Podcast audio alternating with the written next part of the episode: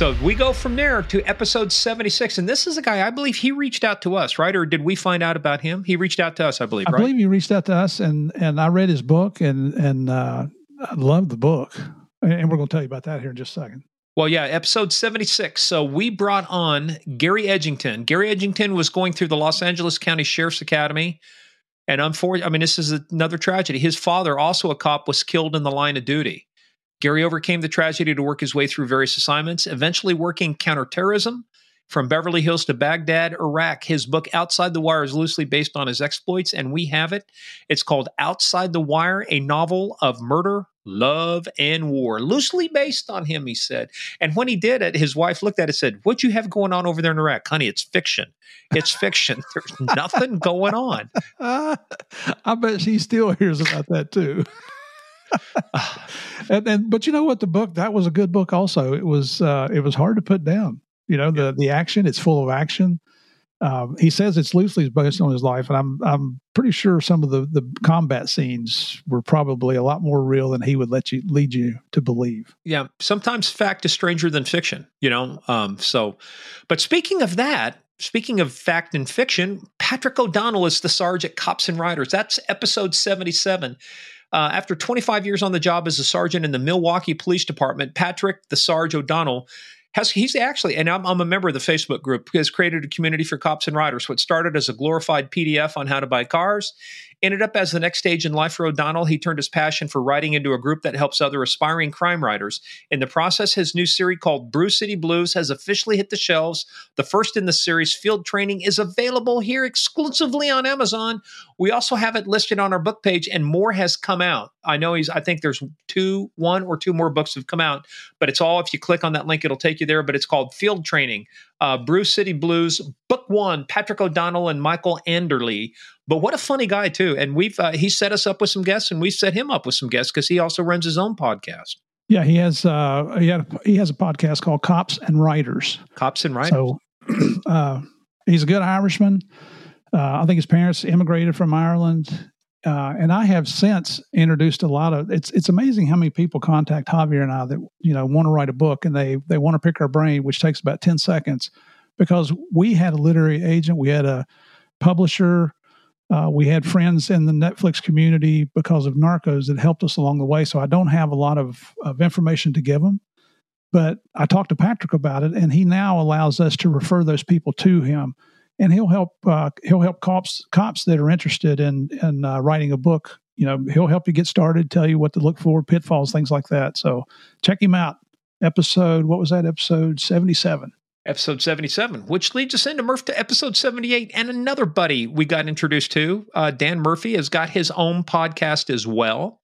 Uh, more tales of the NYPD. From laughs to murderous kidnappers, Dan Murphy takes us on another wild ride with more tales from the NYPD. Two major cases. Flip and King of Clubs take Dan around the world to far off Hong Kong and across the U.S. to California, plus some of the best practical jokes and story as only NYPD can tell. And he's actually written a book on workplace safety. It's called uh, Workplace Safety. There you go. Establishing an effective violence prevention program by Daniel Murphy and Randall W. Ferris. So uh, that is, a, but I'll tell you what, one of the things I liked is when he was talking about it, he's talking about how that they played a joke on the one guy like the captain. Hey, hey, Murph, Murph, Murph, hey, this, you know, this is the captain or whatever. Hey, go fuck yourself.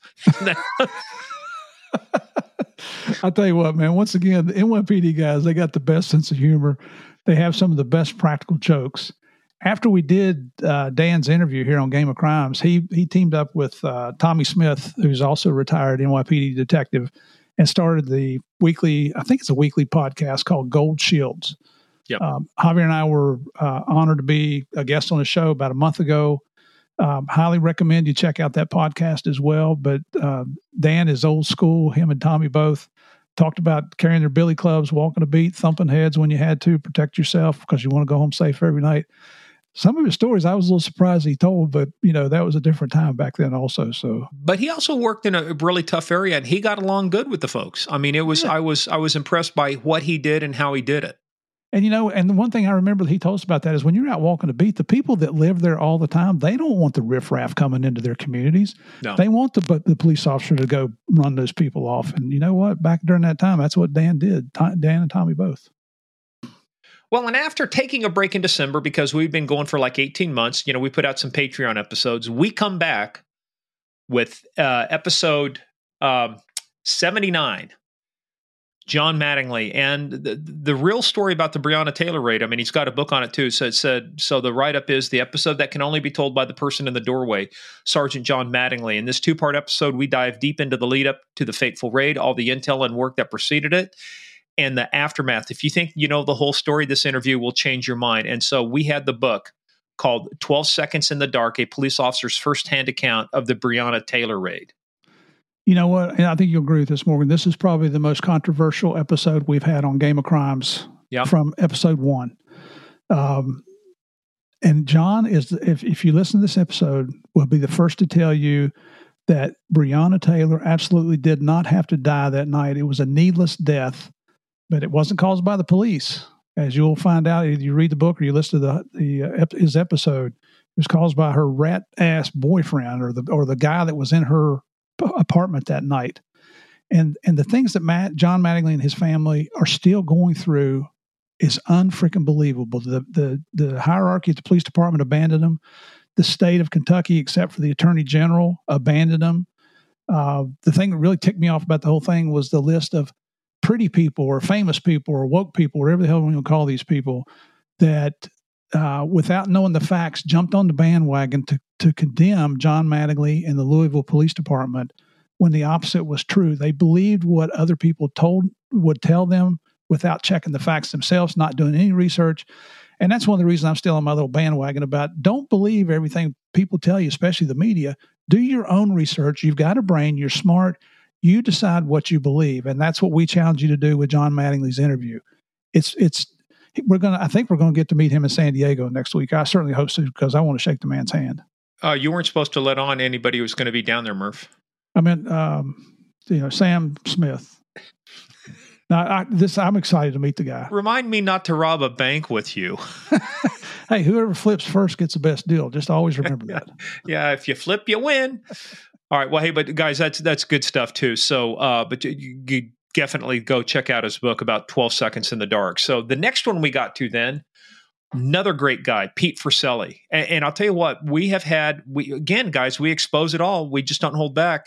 Uh, there'll be a couple whistleblowers coming up in the next two to three episodes, but Pete Forcelli, uh, the write up is letting criminals walk was one thing, but when over 1,200 weapons were allowed to cross the border into Mexico, and one of them killed border agent Brian Terry, Border Patrol agent Brian Terry, Pete Forcelli became a whistleblower for one of the most ill conceived undercover programs ever run by the ATF and DOJ, the real story of Operation Fast and Furious. And I'll tell you, to this day, I take my hat off to him.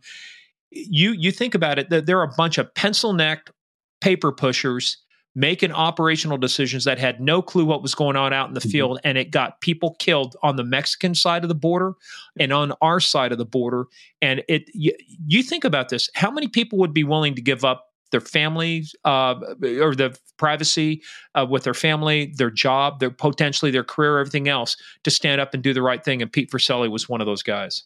Well, and Pete started out as an NYPD officer. That's uh, I'm sure that's where a lot of his backbone came from, as well as the way he grew up. But his book is uh, he's he's looking at uh, through the final drafts now. He actually sent me a draft copy of it. I'm reading through it now. Um, I'm honored that he's asked me to write the forward to his book. So once he reads it, he may say, "Hey, thanks, but no thanks." You is this another one of those things where you get Connie to do it for you? Well, I, just because I write in crayon, everything everybody thinks that's bad. I don't understand that because I can use different colors. well, but then Connie types it out and sends it off, and everything's good. You know, but I'm See, telling bad, you what, bad dog, bad. It, it takes a pair of stones to stand up to your own agency like this. And here, you know, he did the right thing, and and when he retired, he was the uh, deputy director of the ATF. So if he had been wrong, they would have crucified him. Well, and that's the whole thing like with John Mattingly. Guess who was never indicted? Not for anything. John Mattingly. Yeah. It, eh, yeah. They they tried, nothing there, right? Same thing with Pete Forcelli. When you're righteous, you're righteous. And then Pete Forcelli was righteous about what he was doing. And we've got another one coming up here, just you know, a couple more names here that was also a whistleblower for another agency, but we'll talk about that here in just a second. Yes, we will. Good job. So next, thank you for standing up. Next one comes another fabulous trooper. See, we, we've sprinkled these awesome troopers throughout this, and it's Todd his, McComas his new career probably involves a lot of his days as a trooper. It's called That's comedy. Let me tell you, there's some of the stuff people told you. So Todd McComas started off as an Indiana State Trooper, but went from the road to investigations two years later, from investigating untouchables to horrific homicides to dirty cops. And that's uh, again you know, we say nobody hates a bad cop more than a good cop. Todd wasn't thinking too hard about his next phase of life until his luck almost ran out one morning. And that was an interesting, very interesting story.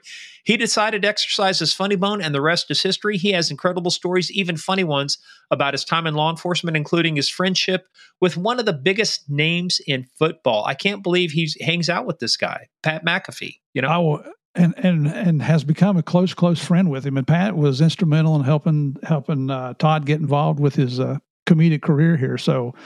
Uh, if you're in Indiana, I don't know if he's going outside the state doing shows now, but just on the based on the time that we spoke with him, this is a funny man. You know, if you get an opportunity to go to one of his shows, go to it. I, am I'm pretty sure you're going to come away with tears in, on your cheeks. Yeah, Todd just McComas. don't call him Triple A, Murph.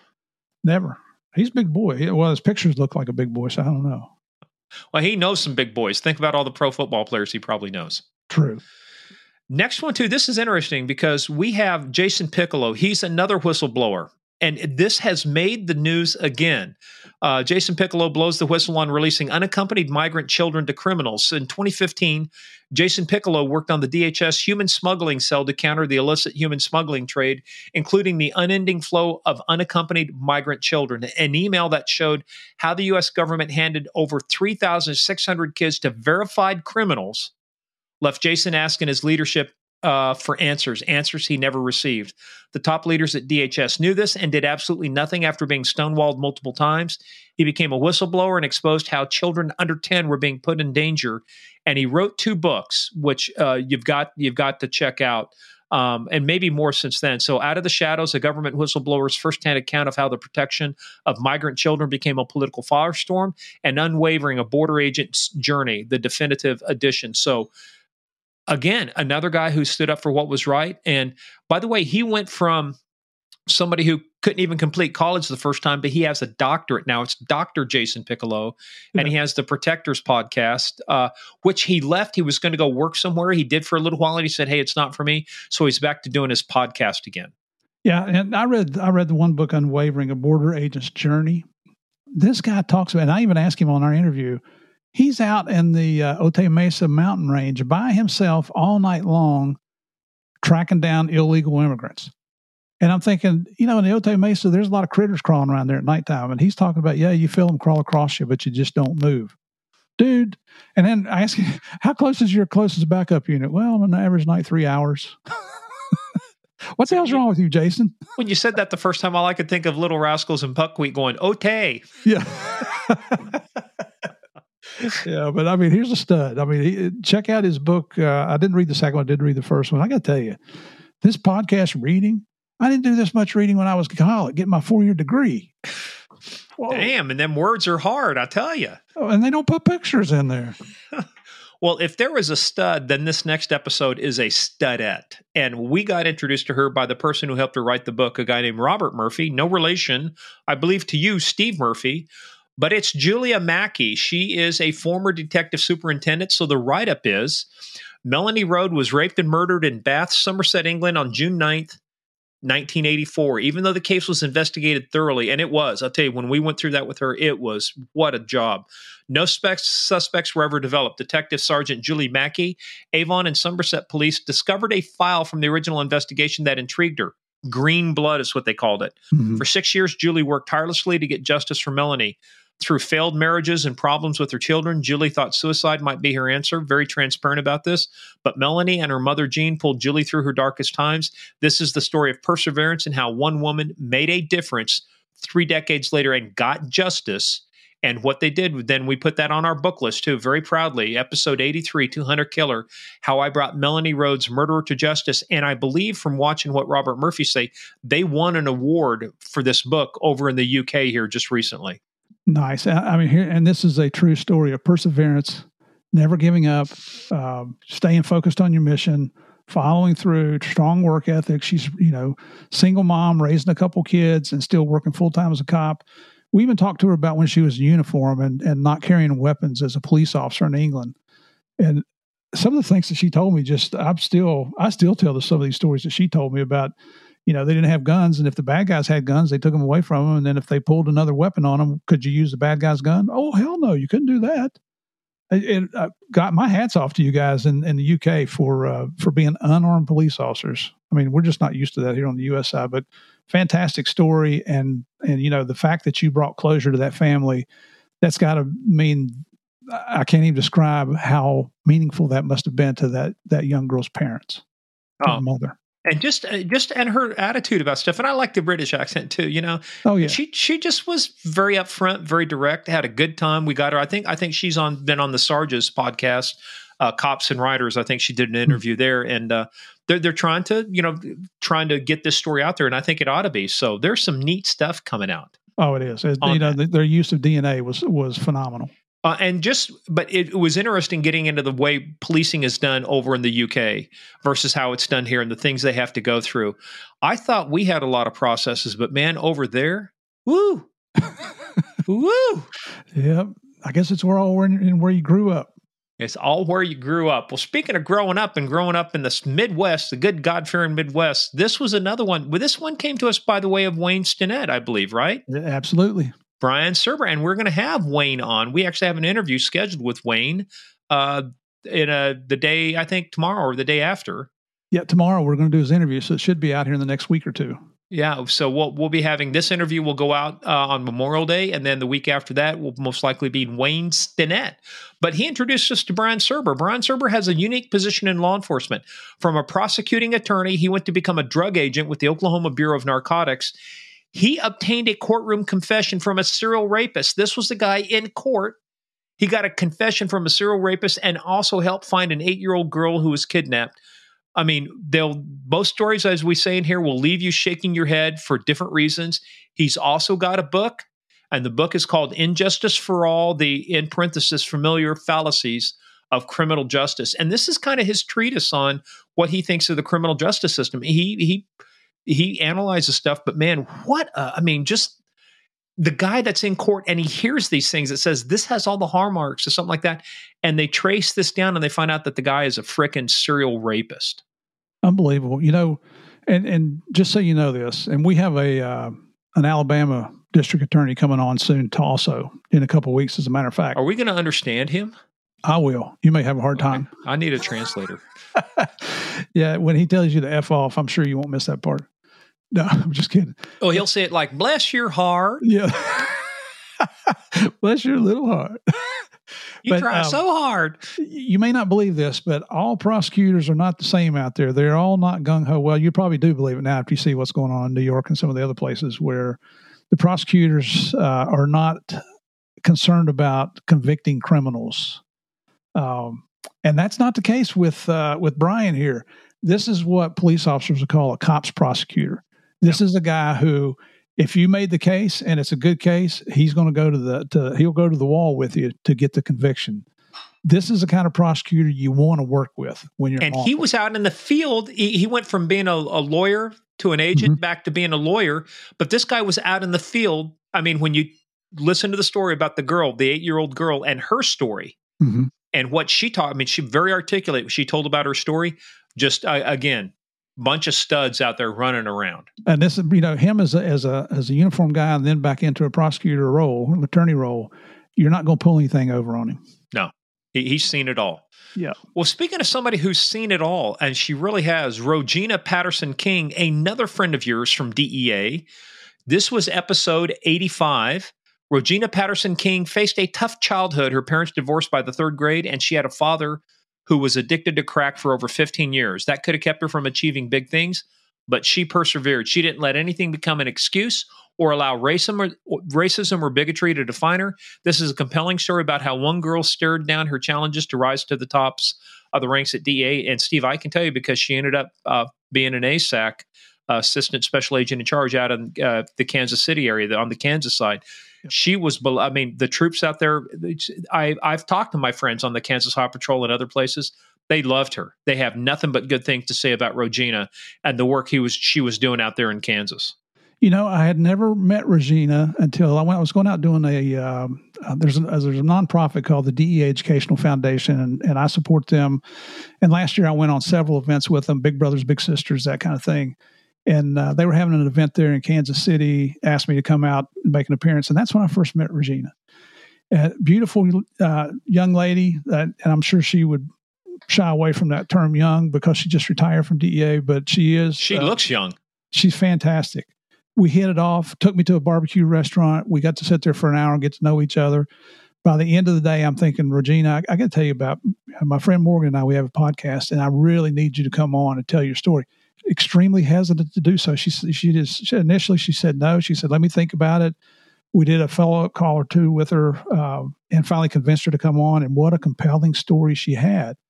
And that's the thing with with most law enforcement guys outside the law enforcement culture they're not looking to brag or tell you tales, you know. But when you can get them to come out of their shell, man, we get some fantastic stories on here. Well, and I had one of my buddies uh, on the highway patrol that I used to work with. Uh, ping me and said, "Hey, have you heard anything? Has she going to be like maybe the next because the current colonel Herman Jones is stepping down?"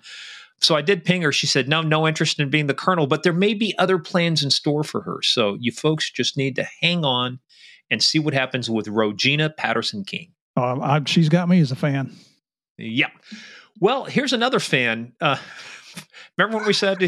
Crap your this by far was one of the funniest stories ever told on game of crimes but it it, it comes with them uh, some tragedy with it too but um, kevin black was episode 86 kevin black survived the ups and downs of his career and his personal life uh, you ought to hear the number of times he was hired and fired by the same sheriff uh, he was adopted at five months old. It would take over 40 years for Kevin to solve one of his biggest cases, finding his biological parents. He wraps an emotional story about life around his law enforcement career, his first contact with Murph 25 years ago, losing his shift partner in an ambush, and two of the funniest stories we've ever heard on Game of Crimes.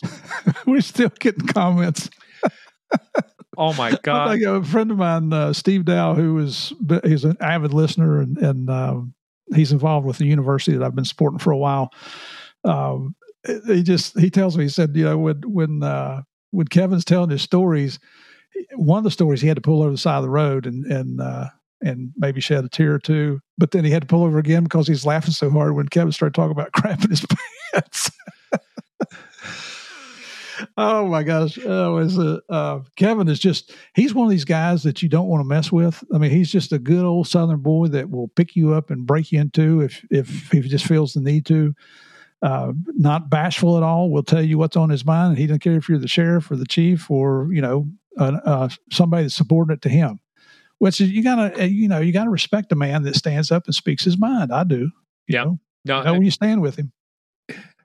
Just uh, if you're wondering what the smell is, it's Kevin.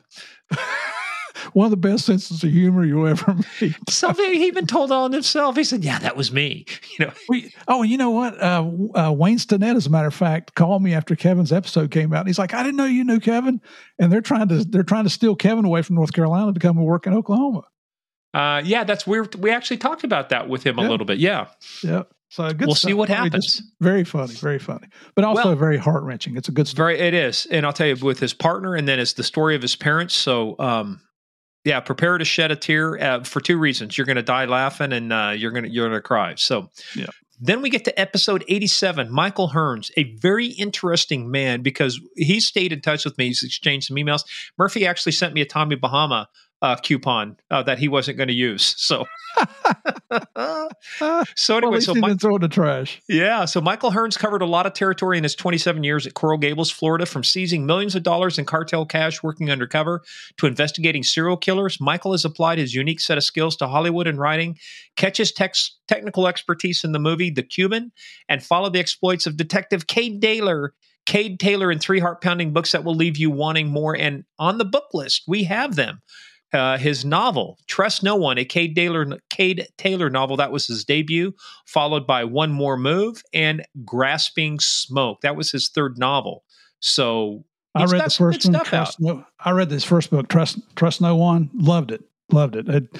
Maybe because of of you know living in Miami back in the late '80s, early '90s, and knowing a lot of the areas he was talking about down there, but just love the book. It's got a lot of uh, uh, great action in it, and it's got some really good surprises. You can't figure it out. It's one of those whodunits.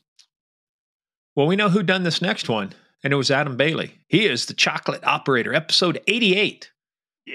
So uh, you got to him through the SHOT Show, right? Wasn't that you meet him at the SHOT Show? We did. Um, um, uh, Premier Body Armor from Gaston, North Carolina, I believe it is. Um, that doesn't sound right. Anyway, they sponsored us to come out to the SHOT Show this year in Las Vegas. And See that fast three times? I can't. I just I almost said some dirty words right there. but the but the owner of Premier Body Armor uh, said, "Hey, I've got some special guests I want to introduce you to." And one of them was these guys are these people were social media influencers, and one was Adam Bailey, known as the Chocolate Operator. Now, this guy is a former police officer in Spartanburg, South Carolina. Did a number of years. You'll hear about his story in law enforcement there. It is kind of funny what he talks about, but then decides to do the social media thing. And and here you, you don't even know this, Morgan Last week, Javier and I were in were outside of San Antonio in Comfort, Texas. On Friday night, we spoke at the uh, Singing Water. Well, I knew you brewery. were down there. Well, chocolate came out. He did. Yeah, he brought a date, came out, and, and stayed for the show. Uh, I felt so bad because I couldn't get even comp tickets because we usually get people comped into shows, uh, but just came out to support us. You know, and that's an hour outside of San Antonio. Gave up his Friday night to come out spot, or to support Javier and I. So uh, you know, go back and listen to episode 88, find out a little bit more about this. Check out his pictures. This man's got arms now that are about as big as my freaking legs. You know, he was yeah, showing well, those, he was showing those guns off Friday night. One hit that that comes from him being a U.S. Marine and then the Spartanburg Police Department. So uh, he was working undercover as a member of the FBI task force, and he made the leap after eight years following another Spartanburg cop, the donut operator, who we're still trying to get on, yeah, uh, to become a powerhouse social media influencer called the chocolate operator. So on the web page uh, for the uh, episode, you'll see his bio site. So go there and, and guys support him. You know, uh, he's doing he's he's making a living trying to um, mm-hmm. do training and you know and be influential. And so guys, just just go out and help him out. Absolutely, chocolate operator. Episode eighty nine is another operator, Ed Morales. This one is one of the most fundamental days in FBI history that changed that. And we got to talk to the guy. So, Ed Morales, this is a true last man standing story of bravery and heroism. On April 11th, 1986, in Miami, Florida, eight FBI agents and two murderous bank robbers engaged in a five minute gunfight. There were 150 shots fired during the incident. In the end, nine out of the 10 participants were shot. The two bank robbers were dead, as well as two FBI agents. Five other agents were wounded, including FBI agent Special Morales. He was severely injured, shot twice. This event changed law enforcement training, equipment, and tactics throughout the U.S. And in fact, we've got his book on our site. It's called FBI Miami Firefight Five Minutes That Changed the Bureau. This was um, when I went through the DEA Academy in 1987. The, the Bureau was doing a video production of a reenactment of that shooting. And on Wednesday nights, when we went through the academy, they called it Agent Enrichment Night. Um, and you had to wear a suit to dinner that night. You got a steak for dinner. They even had a bottle of wine on the table for you. But then you had to go listen to a guest speaker. And it, what it was, it was it was Eddie Morales along with the, the lead Metro Dade uh, detective. It was a sergeant. I can't remember his name right now, but they, he led the investigation of this. Just to to hear it back then, would send chills up your spine. But now to have Eddie on the show and hear the whole story and look at the pictures at the same time that he's telling us, so that you can kind of map out, uh, you know, from diagrams that are on the internet. Holy cow! And you're right. Things, so many things changed because of the mistakes that were made, and and that's what I like about Eddie. He was honest. Uh, you know, not saying no, we did this, we did that. He's this is the mistake we made here. Here's the mistake we made there. But the good thing is, it led to uh, positive changes first in the bureau. And you know, you guys know us. We we bust on the bureau quite often, having a little fun with them. But the truth is, when they make changes, other law enforcement listens. Yep. And we well, did look, DEA. And like we say, our issue is never with the agents; it's always with the bureaucracy, you know, and the suits. And never, I'd never had problems with agents in the field. And Ed is a Ed is an agent's agent, man. This dude was a freaking stud. So um, our hats off to you, and make sure, like I said, you check out his book uh, that we have on the site there. So it was a FBI Miami firefight, five minutes that changed the bureau.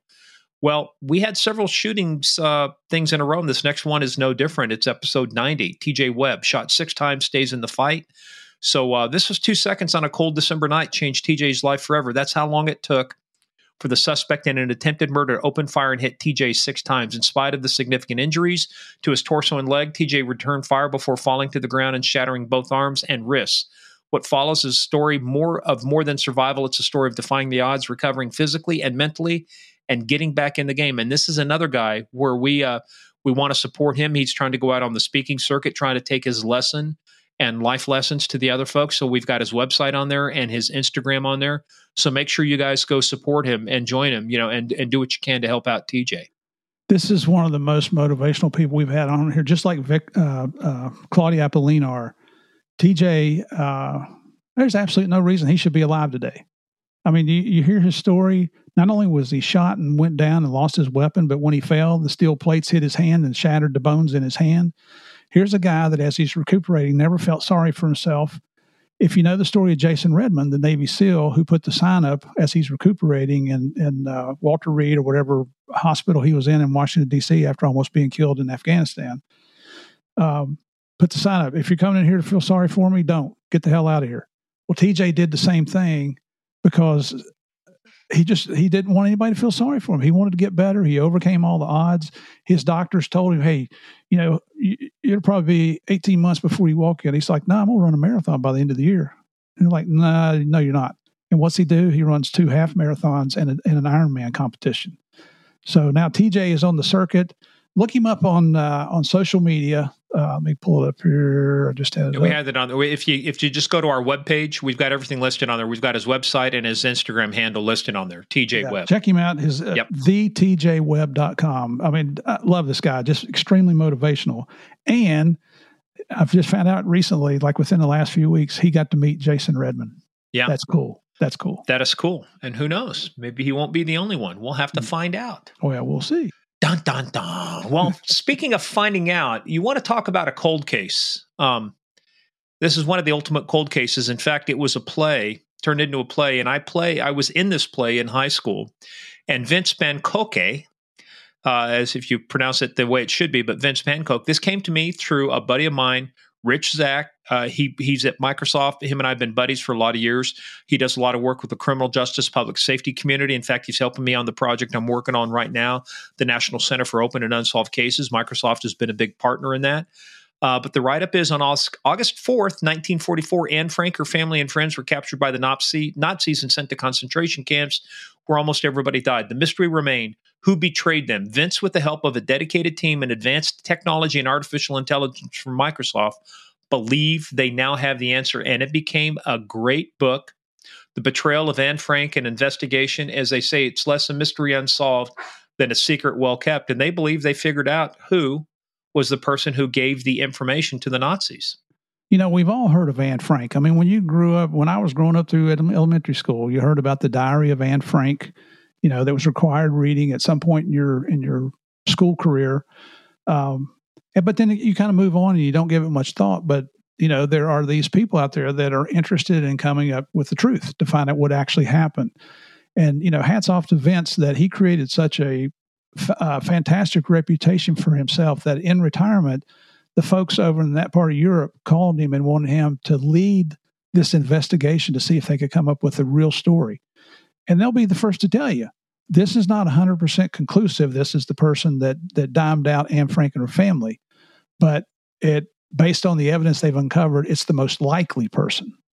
So if you're into those kind of conspiracy cases, uh, you like World War II, this is a, the book you should check out and listen to Vince Pankoke's interview here on Game of Crimes. It is it's it's it's interesting, and he's out there presenting on it too. And again, uh, this shows you what you can do with high tech, how you can harness it to help sort through thousands and thousands of records. So it was great stuff. Well, speaking of great stuff, we got great stuff too because in episode 92, Pierre Pete Charette, the crazy, you know, Canadian, the Frenchman from Quebec.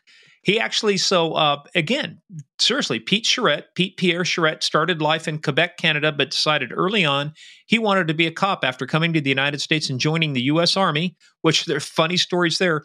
Pete got a break and started his law enforcement career in Fort Lauderdale. His knack for making cases and undercover work led him to uh, what eventually became DEA. His first assignment was in Paris because he spoke French, mm-hmm. working on the real, the real French connection. His exploits are legendary. His stories are amazing. We've got two of his books on there. One Hell of a Ride, uh, The Investigative and Undercover Life of a DEA Agent, and then One Hell of a Ride, too, from the French Connection to Operation Southern Comfort. And just to cut, tie this in real quickly, when I was out in Las Vegas here a few weeks ago, I happened to run into Mark Wahlberg.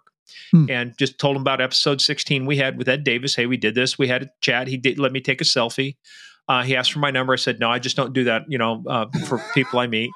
Uh, but, you know, give me yours. I'll get back in touch with you. However, but as we find out from Pierre Pete Charette, uh, he actually got a hold of Wahlberg and his people are looking at his books as potentially turning it into a movie.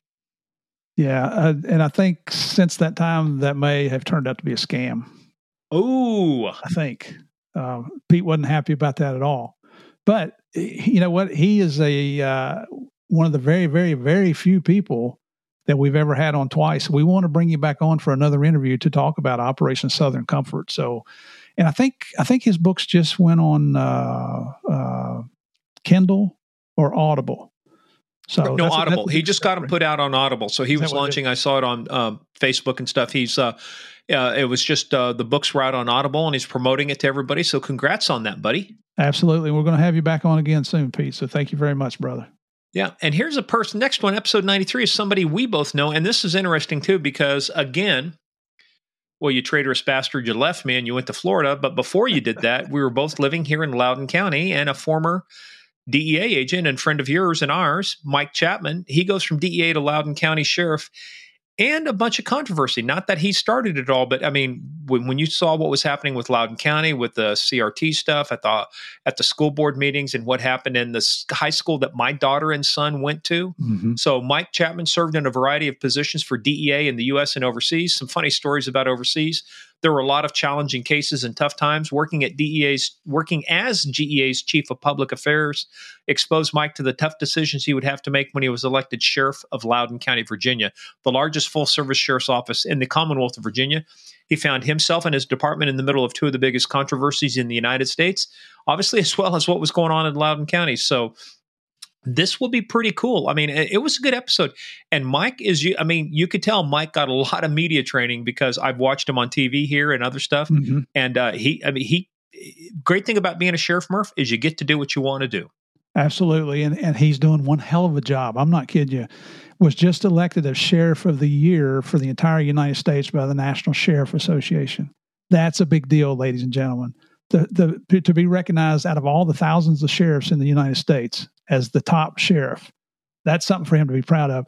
And then you look at Mike's family. I mean, he's got, I think he's got members in every branch of the military. He's got Annapolis grads. I think he's got a West Point grad. I'm not sure, sure. if he had an Air Force Academy grad or not, but Coast Guard. His, I mean, his family is just like life of service. They, they bleed red, white, and blue. I mean, how can you not be proud of a man like that and his family? So, uh, just proud of what you're doing, Mike. Keep it up, brother. And if you can send me hundred bucks, I'll vote for you from Florida. but you got you, you got that confused with Chicago, Murph. Oh, sorry, sorry. That's Chicago. Vote early, say, vote often. Yeah. I will say, when I lived in Loudoun County, I voted for Mike Chapman as sheriff. Well, and I think he's a shoe in. He'll, he'll be a lock again for this year. So we'll Lord, see what so. happens. I hope so. Well, episode 94, this was a good one. I mean, yeah. this was a good one because it comes with another book, too. This comes from Ken Croke, uh, ATF, another great ATF story. ATF agent Ken Croke did what no other federal agent has ever done before penetrate the pagan outlaw motorcycle gang and become a fully patched member and officer of the club. Because of his prior business background and his head for numbers he ended up becoming the treasurer the national treasurer. Yeah. working alone most of the time almost all the time he had to rely on his wits and luck to stay alive. A couple things you'll hear in the story about how he lucked out. He was just somebody else was in the wrong place and take down the most violent members of the most of the notorious pagan outlaw motorcycle gang. He's got a book called Riding with Evil, taking down the notorious pagan motorcycle gang. But I will tell you, without a doubt, this is a, another story we got some of the most remarks on. One of the grossest people alive. Oh yeah. Ah, not not Ken, nasty. not Ken, no. the guy he talked about. Oh, and I, I, don't even want to talk about it because it's so gross. It just it make you throw up in your mouth. I'm not kidding you. But we were introduced to uh, to Ken by Pete Forcelli, who we just talked about from episode A, and also a buddy of mine from DEA, uh, Greg Tarundolo, had told me about Ken quite some time ago. I think they they've worked together in life after law enforcement. Um, so, Greg, I just want to give you a shout out, brother. And and uh, when Pete spoke, I listened. When you spoke, I you know I probably went in one ear and out the other, but still love you, brother. I'll hear about that. Yeah, he, well, he and- listens to us. And we'll see. We'll see. You know, there there may be some things in the work for Ken, but it ends up Ken's working for a guy that I used to work with. So when I texted him, said, "Hey, here's what was going on." Oh yeah, I loved him. So nobody wants to go eat with Ken though because they're still concerned that. Uh, um, it's nasty. It's nasty. nasty. Well, they're still concerned that somebody might try to whack him. You know, the the pagans still got a beef with Ken. Yeah. So, Yep. But let me tell you what. This next one, ninety six. Uh, if Natasha Herzig was one of the toughest episodes we did, um, and uh, you know we, we talked about some other tough episodes. This is without the doubt. This this is the toughest episode I think Murphy you and I had together. Um, Kevin Holtry, man, definition of survivor in the dictionary under survivor it says see Kevin Holtry shot six times, three bullets still in his body, a paraplegic and double amputee. Kevin survived, but it wasn't easy. There were dark days ahead, and he was within one second of ending it all but he didn't. And his story of survival and purpose is one of the most emotional episodes we've ever told. It was. I had to stop. I, in fact, we didn't stop, but we we stopped a couple times for him. But the pain he was going through, the the the way it affected him, dude. I'm telling you, to, still to this day, um, I just wish there was something I could do. I feel so bad. I wanted to do something for him. You know, uh, Kevin, God bless you, man. You still got a sense of humor. He talked about how he used to be six foot four or five, and now he's three foot eight. Well, it's because he lost his legs, both legs amputated. You got to have a sense of humor to say things like about yourself. Yeah. But watching it, just like you said, watching him on screen as he went through these pain bouts that only lasted for a minute or less, but are so painful that it's got tears running down this man's face. And when it happened the second time, I got tears running down my face because you just, your heart bleeds for the guy. You want to help him, and there's not a damn thing we can do because of the piece of shit that shot him, who is also worm food now. Um, and and I made a mistake a while ago. I said uh, one of our listeners, Steve Dow, had pulled over because you know he teared up on the. It was on Kevin's episode. Oh. And for a listener to write in and tell me that, that's that's extremely unusual. But that's how motivational. That's how much people's hearts bleed for what the men and women of law enforcement who have almost given this ultimate sacrifice go through. Um, and then, you know, what I loved about Kevin's episode is that episode 96 with Brian Holland, his partner, that's the first time we've ever done that. You know, so we got we got Kevin's story and then we got it from Brian's point of view. And and both of them have great senses of humor. Brian's probably the last guy in the world I'd ever want to piss off, I'll be honest with you. Well, yeah. Let's, let's so let's talk about that because then we go from uh, well because Brian Holland was his partner that day. Brian is the one who takes out the shooter and Mhm. saves Kevin's life. Make sure you know nothing else goes on. But uh, so uh, the write up is the day Kevin Holtry was shot, which was episode ninety five. This is episode ninety six. Now Brian Holland stopped the threat. This amazing story is has an even more amazing beginning. If you knew where he grew up, facing adversity before 18 more most more than many adults see their entire lifetime like kevin he persevered avoiding gang life and dealing with a father in prison for murder brian's mother gave him the advice that would carry him forward for the rest of his life some funny stories in there that when they're in that bearcat taking people there and he's sitting on the guy and he's going oh my bad you know he's, it's The my leg The jacket that his mother gave him when he I was about to say that. Murphy. He He goes to college. He's up in Boise State. He flips up the collar. No, not Boise State, but Idaho State University. Flips up the collar and it says so and so prison. You know, Gotta love it. Oh man! And then the picture we had of, of Brian when he got to meet President Obama. he was not impressed. He says the brother didn't even have a good handshake. so it was like shaking a lady's hand. Yeah, he- flimsy. Not, not, not impressed. Oh. Not impressed. Good stuff though. But somebody who is impressive is our next guest, episode 97. And this ties back to our episode we had with Rob Zachariasiewicz, uh, Zach, the takedown of Viktor Bout, because the Andre was the agent at that time over there in Thailand who put everything together in order for special operations division and Rob and his team to come in and do this. So we get to talking to, so let's talk about this real quick. Episode 97, Andre Kellum.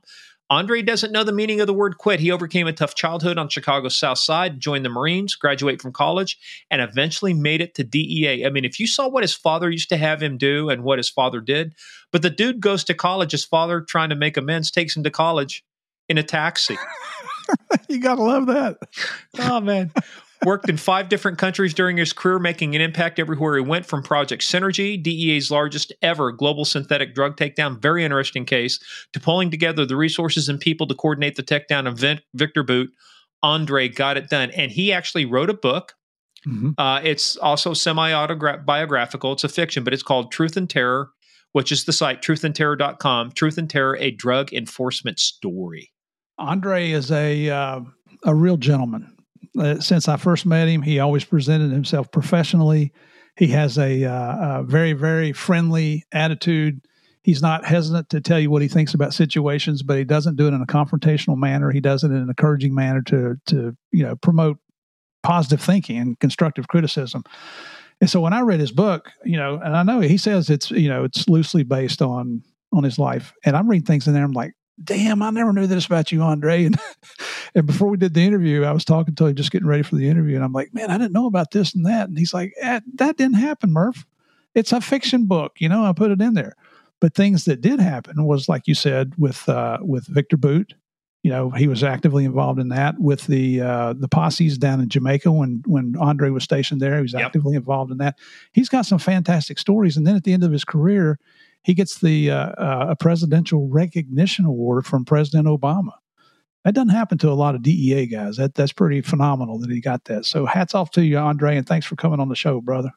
That's good stuff. Well, hey, now in episode 98, we're down to our last two episodes because this is episode 100. So we're not going to review our own episode unless you want to hear Murph and I talk for five minutes. Talk, hey, well, on episode 100, what do we do?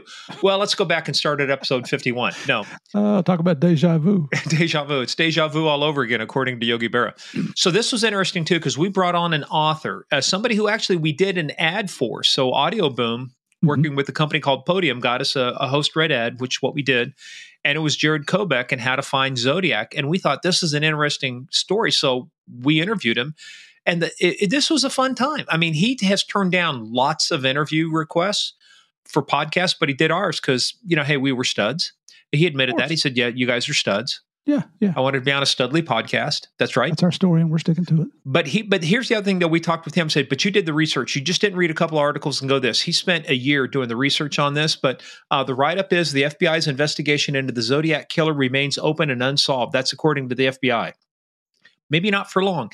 Jarett Kobek's book, How to Find Zodiac, which is available on Audible and Amazon, explores a new theory of the case that brings to light an entirely new name. Jared takes us down the rabbit hole on his investigation and tells us what it took to develop and name his main suspect. And even he says he doesn't know if he's right. Mm-hmm. Um, you know, he was very transparent about that. But listen and see what you think. Keep an open mind. Not everything is as it seems. So we have uh, on his book list, we've got, he had two books he wrote about. He's got several more. Just go to Amazon and read that. But the first one was called Motor Spirit, The Long Hunt for Zodiac. And then the follow up to that was How to Find Zodiac. Uh, but I mean, interesting guy, great episode. And well, as you said, the thing I really liked about Jarett was his transparency. And he's the first to tell you I'm I'm trying to prove this is not the guy.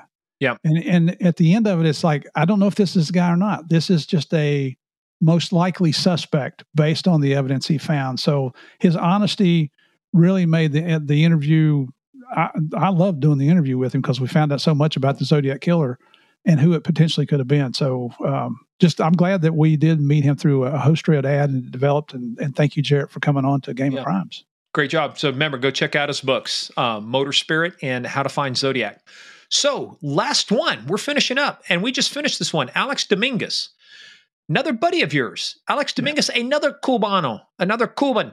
Alex Dominguez was one year old when his family fled Cuba. He overcame numerous obstacles to eventually graduate from the University of Miami. Sorry about that. With a degree in finance, but he had a cushy job, Murph. He had he had he had the fancy clothes, the fancy shoes, a great job in a multinational bank. But what did he do? He read an article in the Wall Street Journal and said, that's the shits. That's what he said. That's the shit. I want to do that. So he gave up his fancy suits and shoes to take on the toughest job he ever had. A huge drop in pay. I think gave 50% pay cut.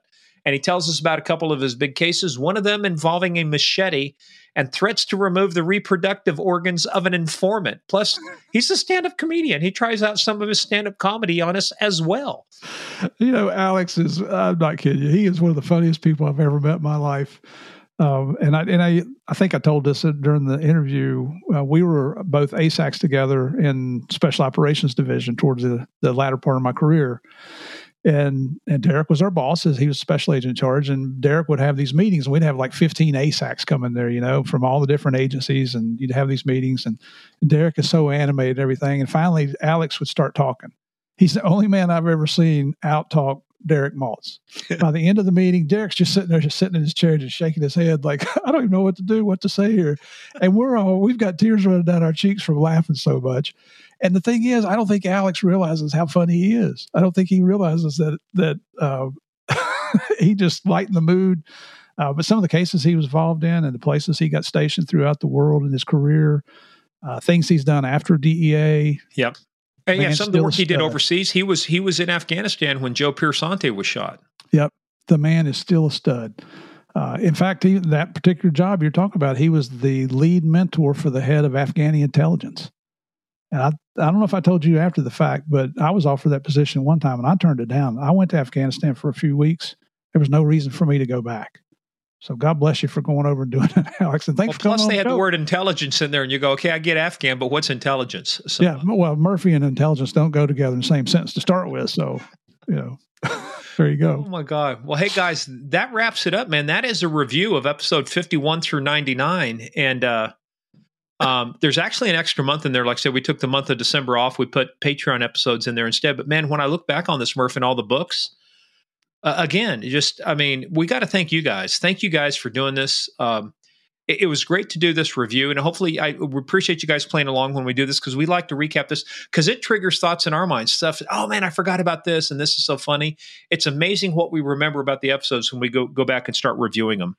It is, and, and we've got just as good a guest as we've had phenomenal guests on the show.